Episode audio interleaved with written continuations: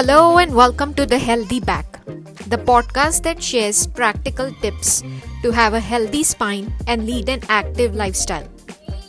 I'm your host Taruna Rijwani, physical therapist and McKenzie Method specialist, and every week I'll be sharing tips and lessons to help you manage your back problems without pain pills, injections or surgery.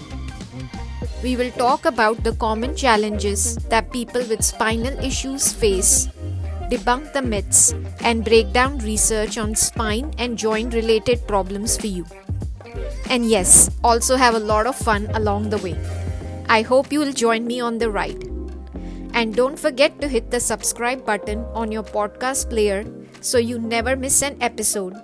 And if you like what you are listening, don't forget to leave a ratings and review on iTunes.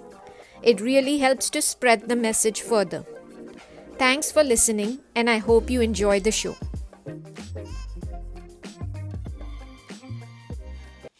Hello and welcome to another episode of The Healthy Back. In today's episode, we are going to be talking about a topic that is very close to my heart, and that is bursting some of the myths associated with back pain or back problems.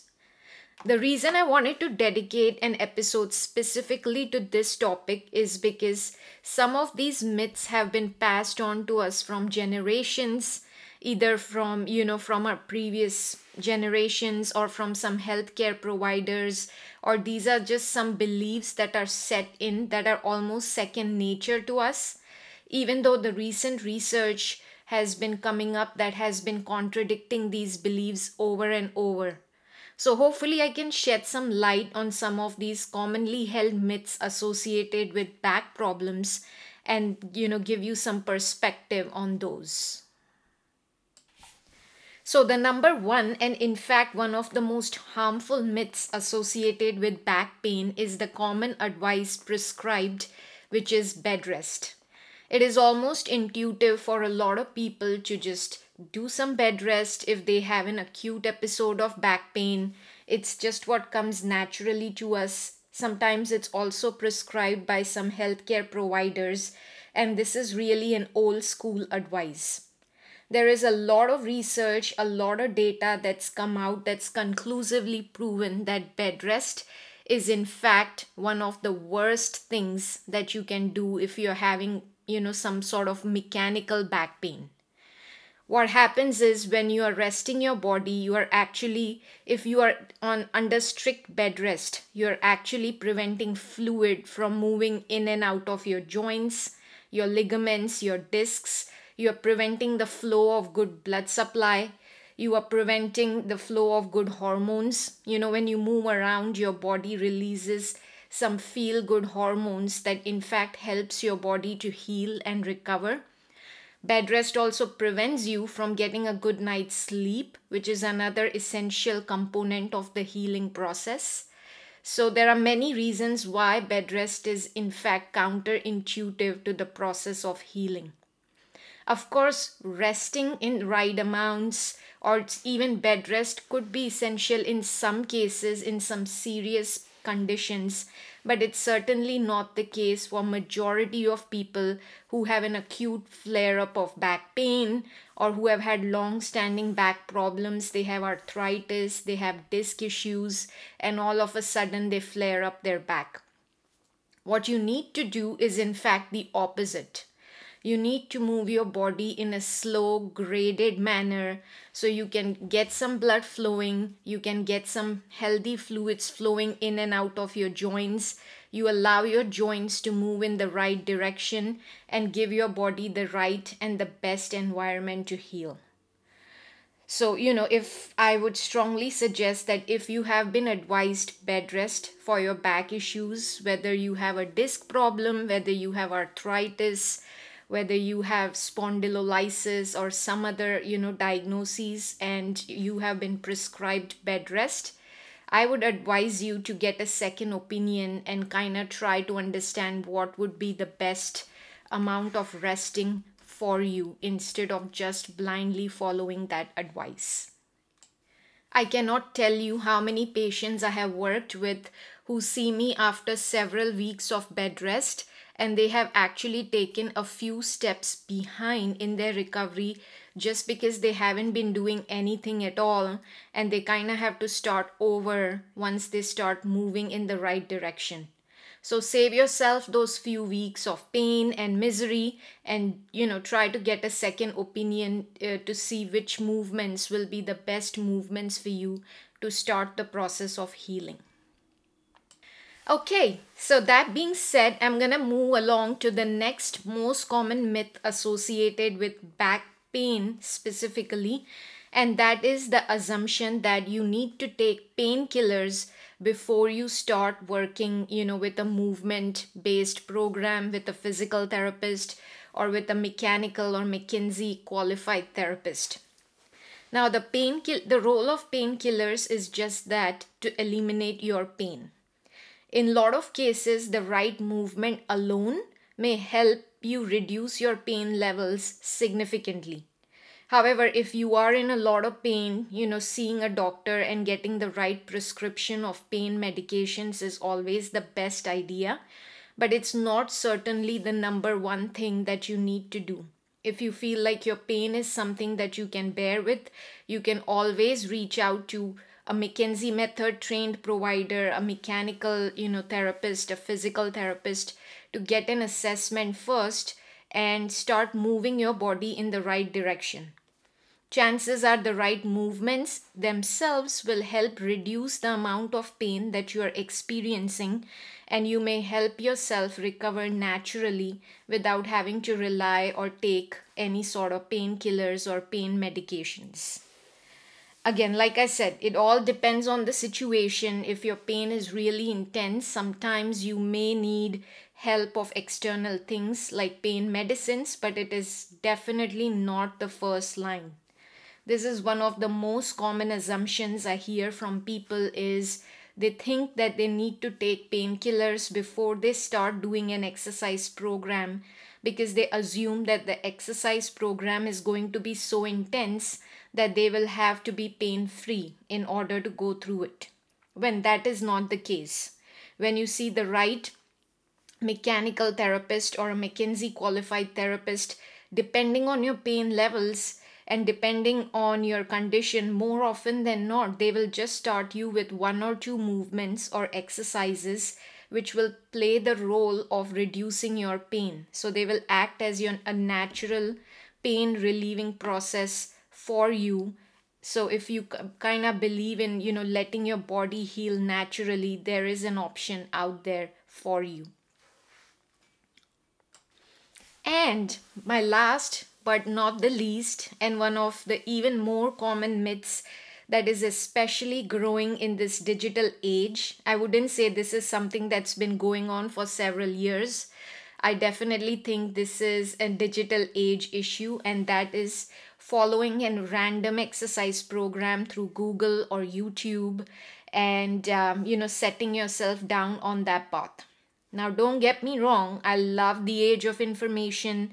I love putting out, good content on YouTube. I frequently prescribe exercises through YouTube videos, and I use it myself.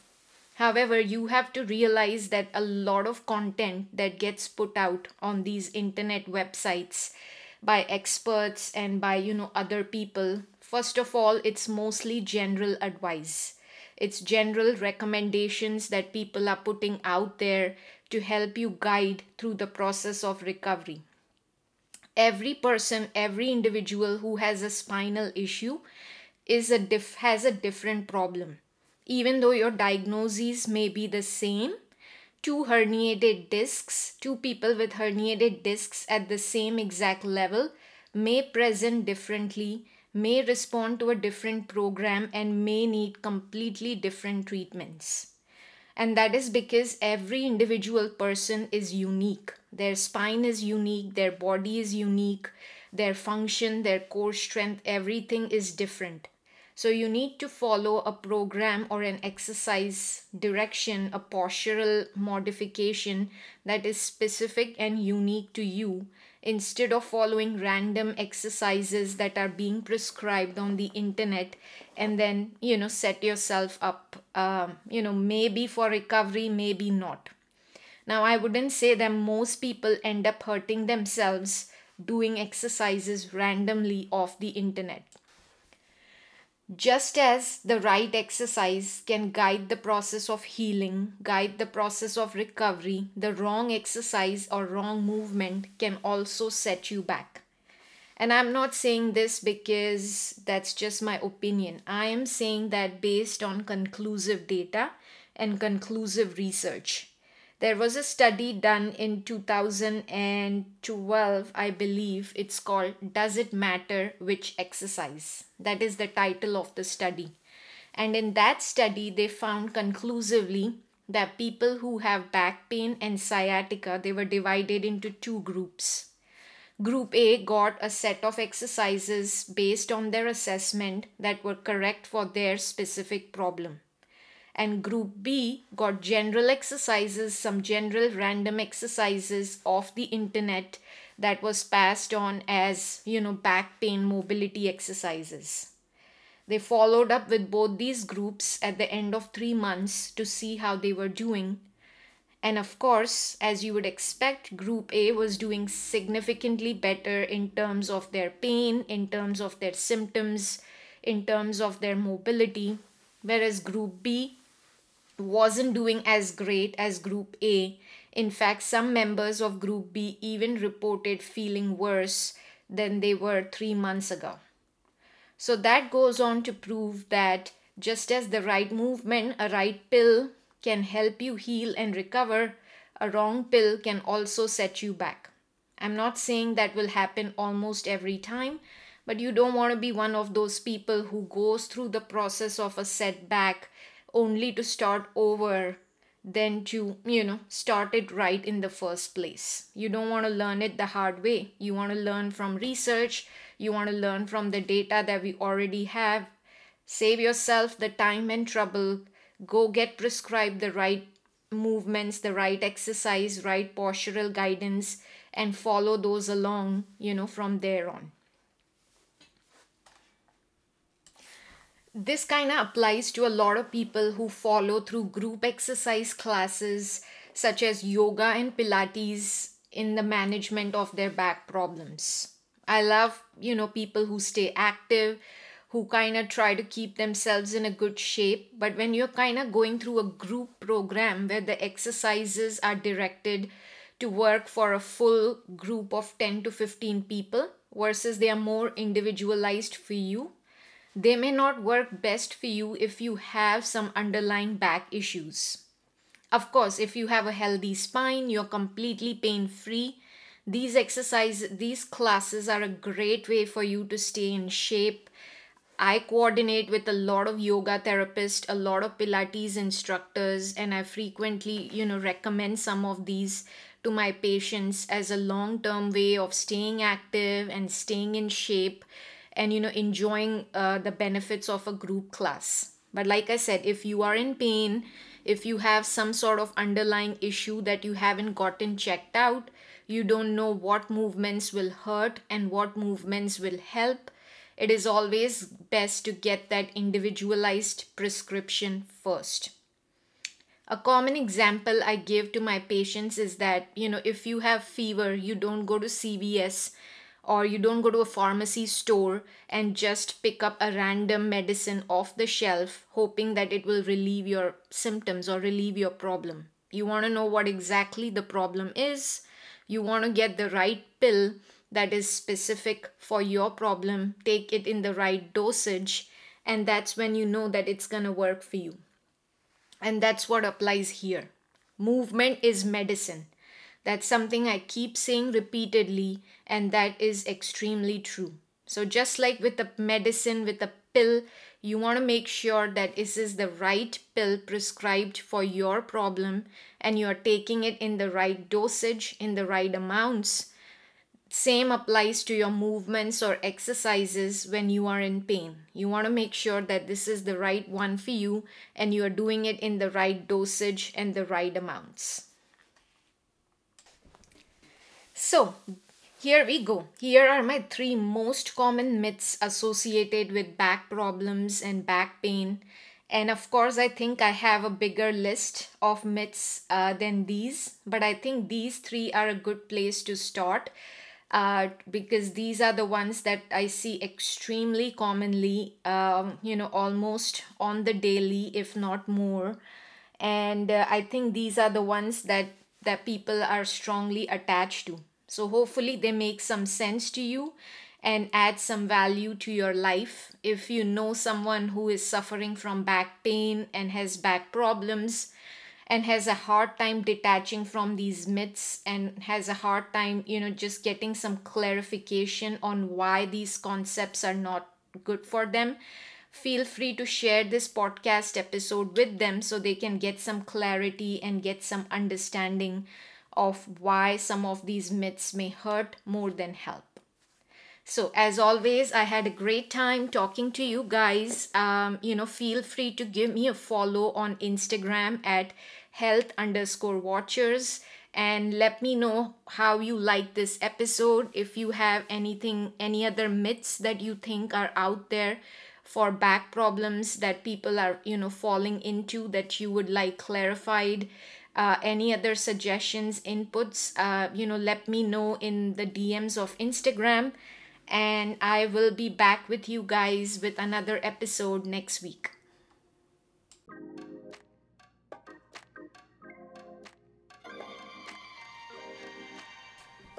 Thank you so much for listening to the Healthy Back today.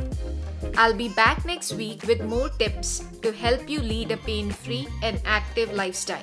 For now, don't forget to hit the subscribe button and please don't forget to share this podcast with your friends or anyone else who might benefit from learning about how to live a healthy lifestyle.